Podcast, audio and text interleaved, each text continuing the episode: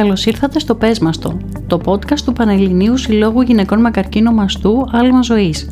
Σε αυτή τη σειρά podcast συζητάμε θέματα που αφορούν στον καρκίνο του μαστού, αναδεικνύοντας όλες τις πτυχές της ασθένειας, από την πρόληψη και τη διάγνωση μέχρι την ίαση και τη ζωή μετά τον καρκίνο του μαστού. Survivors, εθελόντρες του συλλόγου και επαγγελματίες υγείας μας απαντούν σε απλά αλλά και σύνθετα ερωτήματα που αφορούν στην ασθένεια. Στο σημερινό μας επεισόδιο θα μιλήσουμε για τρόπους με τους οποίους μπορούμε να προστατευτούμε από την, ηλική, από την ηλιακή ακτινοβολία, ιδιαίτερα κατά τους καλοκαιρινούς μήνες, ένα θέμα που απασχολεί ακόμη περισσότερο γυναίκες που έχουν διαγνωστεί με καρκίνο του μαστού και μπορεί να βρίσκονται σε κάποια μορφή θεραπείας. Μαζί μας έχουμε την κυρία Ιωάννα Πανουτσοπούλου, η οποία είναι δερματολόγος, ειδικευθύσα στο Πανεπιστήμιο της Μινεσότα. Μέσα από τη σημερινή μας συζήτηση θα μας δώσει χρήσιμες συμβουλές για το πώς μπορούμε να προστατεύσουμε και να περιποιηθούμε το δέρμα μας κατά τους καλοκαιρινούς μήνες. Κυρία Πανουτσοπούλου, καλησπέρα. Καλώς ορίσατε. Σας ευχαριστούμε πολύ που είστε κοντά μας σήμερα θα θέλαμε έτσι να μας μοιραστείτε μέσα από την, από την επαγγελματική σας εμπειρία και από τις γνώσεις που έχετε για το πώς θα μπορούσε μια γυναίκα να προστατευθεί ε, έτσι ιδιαίτερα κατά τους καλοκαιρινούς μήνες αν πρόσφατα έτσι έχει περάσει την εμπειρία του καρκίνου του μαστού και βρίσκεται σε κάποια θεραπεία ή έχει, κάνει, έχει ολοκληρώσει πρόσφατα τις ε, θεραπείες της. Καταρχήν σας ευχαριστώ πάρα πολύ για την τιμητική πρόσκληση. Είναι ιδιαίτερη χαρά να συμμετέχω σε αυτά τα podcast. Σχετικά με το τι χρειάζεται να προσέχει μια γυναίκα, εδώ έχουμε δύο κατηγορίες ασθενών ή γυναικών. Αυτές που βρίσκονται υπό είτε ακτινοβολία, ακτινοθεραπεία, είτε χημειοθεραπεία, είτε χειρουργική αποθεραπεία μετά από ένα χειρουργείο. Και είναι και η δεύτερη ομάδα γυναικών αυτές που ε, έχουν περάσει αυτό το στάδιο των θεραπείων ε, και ακόμα το σώμα τους δεν έχει πλήρως επανέλθει, το δέρμα τους, η νυχιά μαλλιά κτλ. Άρα, τι χρειάζεται να προσέχει μια γυναίκα; Καταρχήν τη συνολική της υγεία, ε, όχι μόνο την υγεία του δέρματος και του σώματος, αλλά ψυχική και πνευματική υγεία. Σημαντικά πράγματα είναι πολύ απλά και θεωρούνται αυτονόητα, αλλά καλό είναι να τα θυμόμαστε, είναι η καλή ποιότητα ύπνου. Δηλαδή ένα σώμα επανέρχεται καλύτερα, ανταποκρίνεται καλύτερα και στις θεραπείες και αναρώνει γρηγορότερα όταν έχουμε ποιοτικό ύπνο, δηλαδή ξυπνάμε το πρωί ε, ξεκουραστοι Δεν παίζει ρόλο πόσες ώρες κοιμόμαστε, αλλά να κοιμόμαστε να έχουμε καλό ύπνο. Αυτό είναι ένα σημαντικό πράγμα. Δεύτερο, είναι σωστή διατροφή. Και όταν λέμε σωστή διατροφή, η καλύτερη είναι η μεσογειακή διατροφή, η οποία συμπεριλαμβάνει φρούτα, σαλάτες, λαχανικά, όσπρια, ψαράκι και πολύ λίγο κρέας ε, είμαστε ό,τι τρώμε. Ο οργανισμός μας για να μπορέσει να αναρρώσει και να επουλωθεί ε, χρειάζεται θρεπτικά συστατικά. Οπότε είναι σημαντικό να προσέχουμε τι τρώμε και να τρώμε όλες τις τροφές αν δεν μας ενοχλούν. Ε, τρίτον είναι να αποφεύγουμε κάπνισμα και αλκοόλ. Το κάπνισμα και το αλκοόλ επηρεάζουν αρνητικά την υγεία μας και την ανάρρωσή μας. Τώρα, ειδικά με το δέρμα, ένα δέρμα που είναι υπό ακτινοθεραπεία ή υπό χημειοθεραπεία είναι πολύ ευαίσθητο στον ήλιο. Άρα το προστατεύουμε από τον ήλιο, ε, αποφεύγοντας ακόμα και το περπάτημα στην πόλη τις μεσημεριανές ώρες. Καλό είναι να, ό,τι δραστηριότητες έχουμε στην πόλη να τις κάνουμε το πρωί ή το απογευματάκι. Όταν είμαστε στη θάλασσα επίσης να αποφεύγουμε τις ώρες 11 έως 4 το μεσημέρι. Να προτιμούμε τη σκιά, να προτιμούμε δροσερά μέρη, να φοράμε προστατευτικό ρουχισμό ε, γυαλιά, ηλίου, καπέλο και εννοείται αντιλιακό ώστε να προστατεύουμε το δέρμα μας από την δράση των, της ηλιακής ακτινοβολίας. Το δέρμα μας όταν έχουμε λάβει ακτινοθεραπεία στην ακτινοβολημένη περιοχή είναι πολύ πιο ευαίσθητο. Αντίστοιχα όταν λαμβάνουμε χημειοθεραπεία το δέρμα μας γίνεται ε, πιο ευαίσθητο. Άρα το προστατεύουμε με ρούχα, αντιλιακό, καπέλο, γυαλιά. Και βέβαια αποφεύγοντας την έντονη έκθεση στον ήλιο τις μεσημεριανές ώρες. Ο δείκτης προστασίας ε, είναι συγκεκριμένος... Ο δείκτης προστασίας δείχνει πόση ώρα μπορούμε να κάτσουμε στον ήλιο χωρίς να κοκκινήσει το δέρμα μας, οπότε όσο πιο υψηλός είναι ο δείκτης τόσο υψηλότερη προστασία έχουμε, οπότε για να αποφεύγουμε τις συχνές επανεφαρμογές ή αν υδρώνουμε μειώνεται η δράση του αντιλιακού, καλό είναι να χρησιμοποιούμε δίκτυο προστασίας 50+, και υπάρχουν και κάποια ιατρικά αντιλιακά ε, γνωστών εταιριών που δεν κοστίζουν ε, παραπάνω από όλα τα υπόλοιπα που ε, έχουν SPF 100 αλλά λόγω ευρωπαϊκών κανονισμών απαγορεύεται να γραφτεί στο, στην συσκευασία του αντιλιακου Και η ώρα εφαρμογής ε, πόσο νωρίτερα να το επαληψουμε να το χρησιμοποιήσουμε; Ε, τα αντιλιακά χωρίζονται σε δύο κατηγορίες. Αντιλιακά που έχουν physical blockers, δηλαδή zinc oxide, οξύδιο του ψευδαργύρου και οξύδιο του τιτανίου. Αυτά με το που τα εφαρμόζουμε μας προστατεύουν αμέσως από το πρώτο δευτερόλεπτο. Είναι αυτά που μας κάνουν να είμαστε λίγο πιο λευκοποί σαν φαντασματάκια, αλλά έχουν βγει πιο εξελιγμένα, τα οποία έχουν πολύ καλύτερες υφές και ακριβώς την ίδια προστασία. Και υπάρχουν και τα chemical blockers ή αλλιώς φυτικά αντιλιακά, τα οποία θέλουν να εφαρμοστούν, χρειάζεται να τα εφαρμόσουμε στο δέρμα μας μισή ώρα πριν εκτεθούμε στον ήλιο. Αυτά τα αντιλιακά σε ογκολογικούς ασθενείς υποθεραπεία καλό είναι να τα αποφεύγουμε γιατί είναι πιθανό να προκαλέσουν περισσότερες Το δέρμα μας δηλαδή αντιδρά στα φυτικά προϊόντα όταν είναι ευαισθητοποιημένο. Άρα προτιμάμε τα physical blockers με τιτάνιο και ψευδάργυρο. Ωραία, οπότε υπάρχουν δραστηριότητες λοιπόν τις οποίες μπορούμε να συνεχίσουμε. Η μια γυναίκα που έχει διαγνωστεί με καρκίνο του μαστού και βρίσκεται σε κάποια μορφή θεραπείας. Μπορεί λοιπόν να κάνει δραστηριότητες που έκανε και πριν, αλλά θα χρειάζεται να προσέξει τις ώρες τις οποίες ε, θα εκτεθεί στον ήλιο, να αποφεύγει τις ώρες αιχμή, το 11 με 4, ε, και σίγουρα τις ώρες που θα εκτίθεται στον ήλιο να είναι καλά προστατευμένη, φορώντας ε, κατάλληλο οριγισμό, καπέλο, και αντιλιακό το οποίο θα έχει έχει χρησιμοποιήσει με, έτσι, είτε να το επαναλάβει αν έχει απορροφηθεί. Ε, και ανάλογα με την κατηγορία που είπατε, τον, mm-hmm. τις δύο κατηγορίες που αναφέρετε, είτε μπορεί να δράσει αμέσως, είτε αν είναι με φυτικά συστατικά, αν δεν το λέω λάθος, ε, να το έχει ε, έτσι επαλείψει τουλάχιστον μισή ώρα πριν εδω να πούμε ότι ε, καλό είναι όσο μπορεί η γυναίκα που λαμβάνει θεραπείες να έχει μια σχετικά φυσιολογική δραστηριότητα όσο της επιτρέπει η ενεργειά της, η, η ψυχολογική της κατάσταση. Πάντως η φυσική δραστηριότητα π.χ. η περπάτημα στη θάλασσα, στην αμμουδιά, βοηθάει πάρα πολύ την ψυχική υγεία, δηλαδή να εκλειθούν ενδορφίνες και μάλιστα πρόσφατη, πολύ πρόσφατη μελέτη έδειξε ότι το να βλέπουμε το ηλιοβασίλεμα μας βελτιώνει την ψυχική μας διαθεση ή να βλέπουμε την Ανατολή. Τα χρώματα του ουρανού εκείνες τις ώρες βελτιώνουν σημαντικά την ψυχική μας διάθεση που είναι πολύ σημαντικό όταν κάποιος περνάει αυτή την καταιγίδα mm-hmm. της ογκολογικής θεραπείας. Ε, Επομένως, μιας και μιλούμε για δραστηριότητες, είπατε για το περπάτημα στην, στην αμμουδιά και μπορεί να απολαύσει την Ανατολή του ηλίου ή το ηλιοβασίλεμα που φαίνεται πάρα πολύ ε, ωφέλιμο.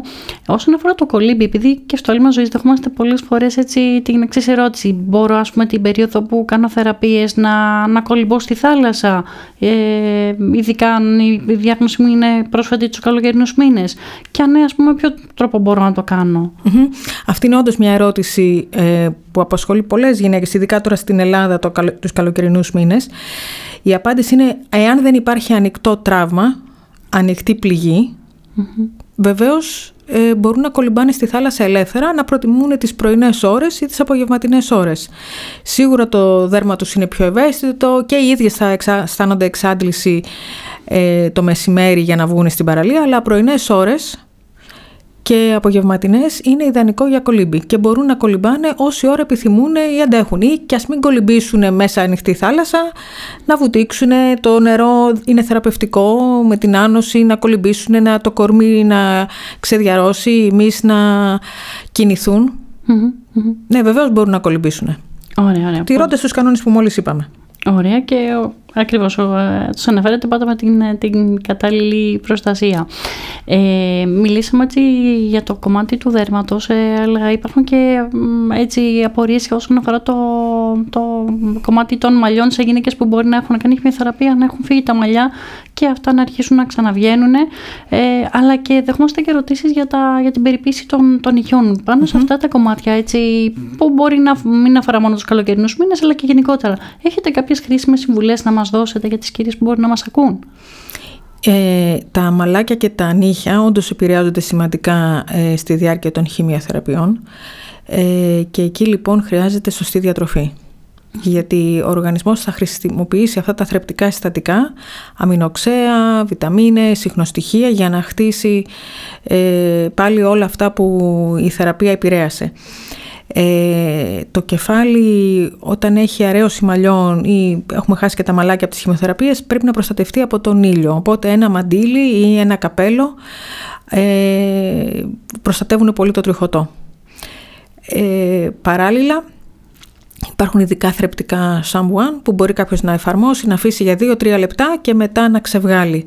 Ή τοπικές λοσιόν για να ενισχύσουν την υγεία των βολβών του μαλλιού. Θέλουμε, ε, του τριχωτού, θέλουμε το, το τριχωτό να είναι ευτυχισμένο, ήσυχο, να μην έχει πάθει εγκάβματα και ξεφλουδίζει και να παίρνει τα θρεπτικά συστατικά που χρειάζεται. Σχετικά με τα νύχια. Τα νύχια ε, πρέπει να αποφεύγουμε το ημιμόνιμο manicure και pedicure. Αν είναι να τα βάψουμε θα προτιμήσουμε ανοιχτά χρώματα γαλακτερά, όχι σκουρόχρωμα. Επίσης είναι σημαντική η υγιεινή τη, του, της ε, κυρίας που θα μας φροντίσει τα νυχια ώστε να μην μολυνθούν ε, τα, τα νύχια, τα δάχτυλα, ούτε από μύκητες, ούτε από μυρμηγκές, ούτε να κάνουν παρονυχίες. Άρα, τα εργαλεία που θα χρησιμοποιηθούν για τη φροντίδα των νυχιών πρέπει να είναι αποστηρωμένα. Τα χρώματα που θα χρησιμοποιηθούν για το manicure ε, πρέπει να είναι ανοιχτά και γαλακτερά, να μην τα αφήνουμε πάνω από μία εβδομάδα ώστε να μην αφεντατωθεί το νύχι. Σε περίπτωση που δεν θέλουμε να βάψουμε τα νύχια μας, ε, καλό είναι μετά από κάθε πλήσιμο χεριών την, να εφαρμόζουμε ενυδατική κρέμα στα χέρια και στα νύχια, γιατί τα νύχια αφυδατώνονται με τις χημειοθεραπείες και να τα κρατάμε ε, κοντά κομμένα, ώστε ε, να τα προστατεύουμε από μικροτραυματισμούς. Π.χ. κάποιος που δακτυλογραφεί σε υπολογιστη ή χρησιμοποιεί πολύ τα δάχτυλά του, αν έχει μακριά νύχια, αυτές οι μικροκινήσεις ε, επηρεάζουν τα νύχια Άρα, συνοψίζοντας, επιτρέπεται το manicure, αλλά με, με τους κανόνες που συζητήσαμε μόλις και ε, σε περίπτωση που κάποιος δεν επιθυμεί να έχει manicure, καλό είναι να τα έχει κοντά τα νύχια και να τα ενυδατώνει μετά από κάθε Πολύ ωραία. Ε, επειδή η έκθεση στον ήλιο συνήθως έχει και μια μυρή και ένα επιπλέον άγχος για τυχόν ε, ε πύλους που μπορεί να έχει μια ε, γυναίκα. Υπάρχει κάποια ε, οδηγία έτσι και ειδικά για μια γυναίκα που ακριβώς επειδή μπορεί να έχει διάγνωση με καρκίνο του μαστού να έχει ένα μεγαλύτερο φόβο, μια μεγαλύτερη αγωνία για το, για το δέρμα της και για ε, μια ελιά που μπορεί να την, είχε, να την έχει Ε, τι μπορεί να κάνει ας πούμε, για να είναι καλά προστατευμένη; Ε, καταρχήν Εάν δεν υπάρχει γονιδιακή επιβάρυνση, κάποια μετάλλαξη διαγνωσμένη στην αντίστοιχη ασθενή, δεν χρειάζεται να ανησυχεί για αυξημένη επίπτωση μελανόματος. Σχετικά με τους καρκίνους του δέρματος υπάρχουν ε, διάφορα είδη καρκίνου δέρματος. Το μελάνωμα είναι αυτό που θέλουμε να διαγνώσουμε νωρίς και ουσιαστικά είναι μια ελιά που δεν μοιάζει με τις υπόλοιπες που έχουμε. Είτε είναι πολύ σκούρα, είτε έχει ασύμετρο σχήμα, είτε έχει πολλά χρώματα. Μια ελιά που δεν μοιάζει με τις υπόλοιπες. Αυτό το λέμε εμείς ασχημόπαπο. Όταν κάποιος έχει ένα σχημόπαπο, καλό είναι να πάει να το δει. Δεν σημαίνει υποχρεωτικά ότι είναι κάτι ανησυχητικό, αλλά καλό να το ελέγξει. Ένα είναι αυτό που θα πρέπει να απευθυνθεί στο δερματολόγο και μια δεύτερη ένδειξη για επίσκεψη σε δερματολόγο είναι μια ε, πληγή που δεν έχει περάσει ένας μήνας και δεν έχει επουλώσει. Το δέρμα οφείλει να επουλωθεί μέσα σε 2-3 εβδομάδες, το αργότερο ένα μήνα. Αν περάσει ένας μήνας και η περιοχή αυτή δεν έχει επουλώσει ή επουλώνει και ξανανοίγει, ξανακλίνει και ξανανοίγει, τότε καλό είναι να απευθυνθεί σε ειδικό δερματολόγο. Mm. Αυτές είναι οι δύο περιπτώσεις που πρέπει να απευθυνθεί σε δερματολόγο. Ε, δεν χρειάζεται να ανησυχούμε, αλλά αν σκεφτούμε ότι αν κάποιος παρατηρήσει ότι μένει ξύπνιο το βράδυ γιατί τον απασχολεί κάτι που έχει βγάλει στο δέρμα του, εννοείται να το ελέγξει με τον γιατρό για να βεβαιωθεί ότι όλα είναι OK. Και το ασχημόπαπο που είπατε πριν, έτσι, τι χαρακτηριστικά έχει, τι... Είναι κάτι που δεν έχουμε κάτι αντίστοιχο πάνω μας. δηλαδη μπορεί να έχει διαφορετικό σχήμα, μπορεί να έχει διαφορετικό χρώμα. Μπορεί συνολικά να μοιάζει δια, ε, διαφορετικά με οτιδήποτε άλλο έχουμε πάνω μας. Οπότε σε αυτή την περιπτωση αν, εάν παρατηρήσουμε κάτι, έτσι με, ε, μπορούμε να κάνουμε μια επίσκεψη για να δούμε τι ακριβώς, ε, αν όντως είναι κάτι το οποίο μπορεί να μας ανισχύσει ή είναι κάτι το οποίο δεν mm χρειάζεται να παρατηρήσουμε. Είτε απευθυνόμαστε σε ειδικό δερματολόγο, είτε το συζητάμε με τον ε, ογκολόγο μας. Οπότε αναφέρεται αυτό το ασχημόποπο και το ότι εάν υπάρχει μια πληγή η οποία δεν επουλώνεται για μεγάλο διάστημα, ας πούμε πέραν των τριών εβδομάδων και πάνω. Ε, υπάρχουν κάποια άλλα σημεία τα οποία μπορεί να χρειάζεται να απευθυνθεί μια γυναίκα στον ογκολόγο της ε, όσον αφορά το δέρμα της; Ναι, πολύ σημαντική ερώτηση. Πότε απευθυνόμαστε στο γιατρό μας; Ε, καταρχήν νομίζω ότι σε αυτή τη φάση γιατρός, ε, όταν γίνονται ακτινοθεραπείες, ο, ο γιατρός που κατευθύνει τις ακτινοθεραπείες είναι ο ακτινοθεραπευτής και όταν γίνονται χημειοθεραπείες είναι ο ογκολόγος. Αλλά νομίζω το γενικότερο συντονισμό καλό είναι να τον έχει ένας ογκολόγος όπου θα μας συμβουλέψει για τη διατροφή, για την άσκηση, για συμπληρώματα, για εμεινόπαυση, για πρόληψη οστεοπόρωσης, όλα αυτά που απορρέουν από τις θεραπείες της ογκολογικές. Αν έχει γίνει λεμφαδενικός καθαρισμός, αντίστοιχα θα απευθυνθεί η ασθενή σε κλινική για λεμφίδημα, να κάνει τις ειδικές ασκήσεις, την ειδική κάλτσα που θα φοράει στο άνω άκρο κτλ. Πότε απευθυνόμαστε στο γιατρό; Όταν έχουμε κάτι που μας ξυπνάει τη νύχτα.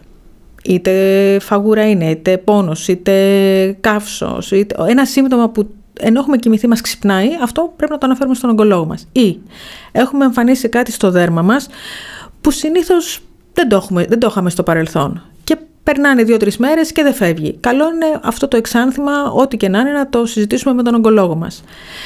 Και γενικά, οτιδήποτε μας απασχολεί, ε, το σημειώνουμε και ρωτάμε τον ογκολόγο ή τον γιατρό που μας παρακολουθεί εκείνη τη δεδομένη χρονική στιγμή. Mm-hmm. Οπότε μπορούμε να το αναφέρουμε στο επόμενο ραντεβού ή αν είναι κάτι το οποίο επιμένει και μας ανισχύει περισσότερο, τότε μπορούμε να μιλήσουμε και πιο άμεσα μαζί. Σωστά. Υπάρχουν οι τακτικές επισκέψεις οι προγραμματισμένες στο γιατρό και υπάρχουν και οι έκτακτες όταν κάτι προκύψει. αν πιστεύουμε ότι αυτό είναι κάτι που μπορούμε να το συζητήσουμε στην επόμενη συνάντηση επίσκεψη με τον γιατρό μας, το σημειώνουμε όπως και όλες τις υπόλοιπες ερωτήσεις που θέλουμε να συζητήσουμε γιατί όταν θα πάμε εκεί, είτε γιατί ο χρόνος είναι περιορισμένος, είτε γιατί στη συζήτηση ξεχνάνε οι ασθενείς κάποια πράγματα, καλό είναι να σημειώνουν σε ένα χαρτί λίστα με ερωτήσεις ή θέματα που θέλουν να συζητήσουν με τον γιατρό τους.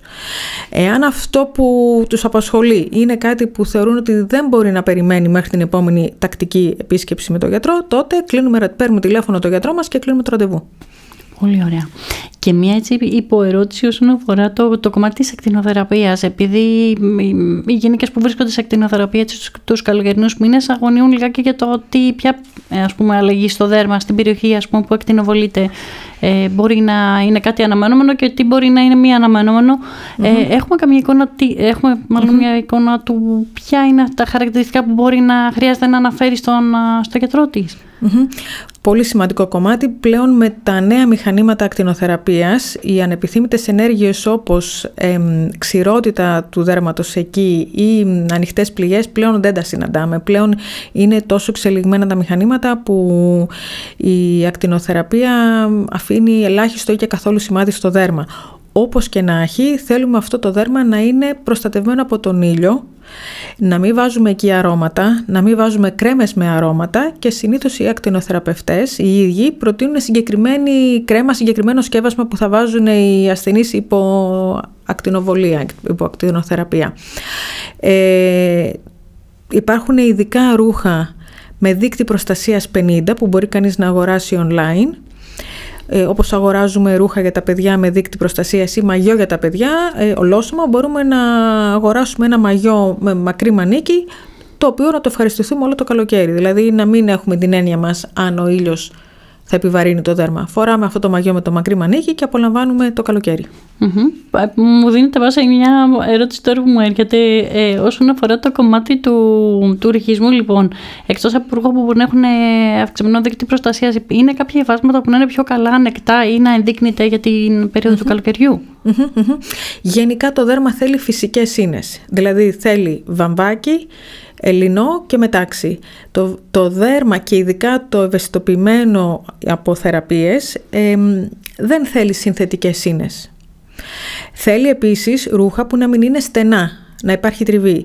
Το δέρμα θέλει λοιπόν φυσικές σύνες και άνετα ρούχα. λούς, ε, ευρύχωρα, Ε, τώρα, το ρούχο με το σκούρο χρώμα τραβά την ενέργεια και, τη, και μας ζεσταίνει, οπότε να προτιμούμε ανοιχτόχρωμα ρούχα. Τα ρούχα με την αραιή πλέξη δεν μας προστατεύουν τόσο πολύ από τον ήλιο. Οπότε πρέπει να βρούμε την ισορροπία εκεί, τι προτιμάμε εμείς και το δέρμα μας. Και, ναι, και τι μας ταιριάζει, αλλά έτσι καλοκαίρι είναι. Μπορούμε έτσι ανοιχτό χρώμα, χρώματα που είναι και πιο χαρούμενα να τα, να τα συνδυάσουμε. Mm. Ε, και να πούμε ίσως κόντρα στο πιο ροκ χαρακτήρα μας ε, καλοκαίρι. Mm-hmm. Ε, οπότε, κυρία Παντσοπούλου, μας δώσατε έτσι πάρα πολύ χρήσιμες πληροφορίες και σφαιρικά νομίζω αγγίξαμε έτσι πάρα πολλά θέματα.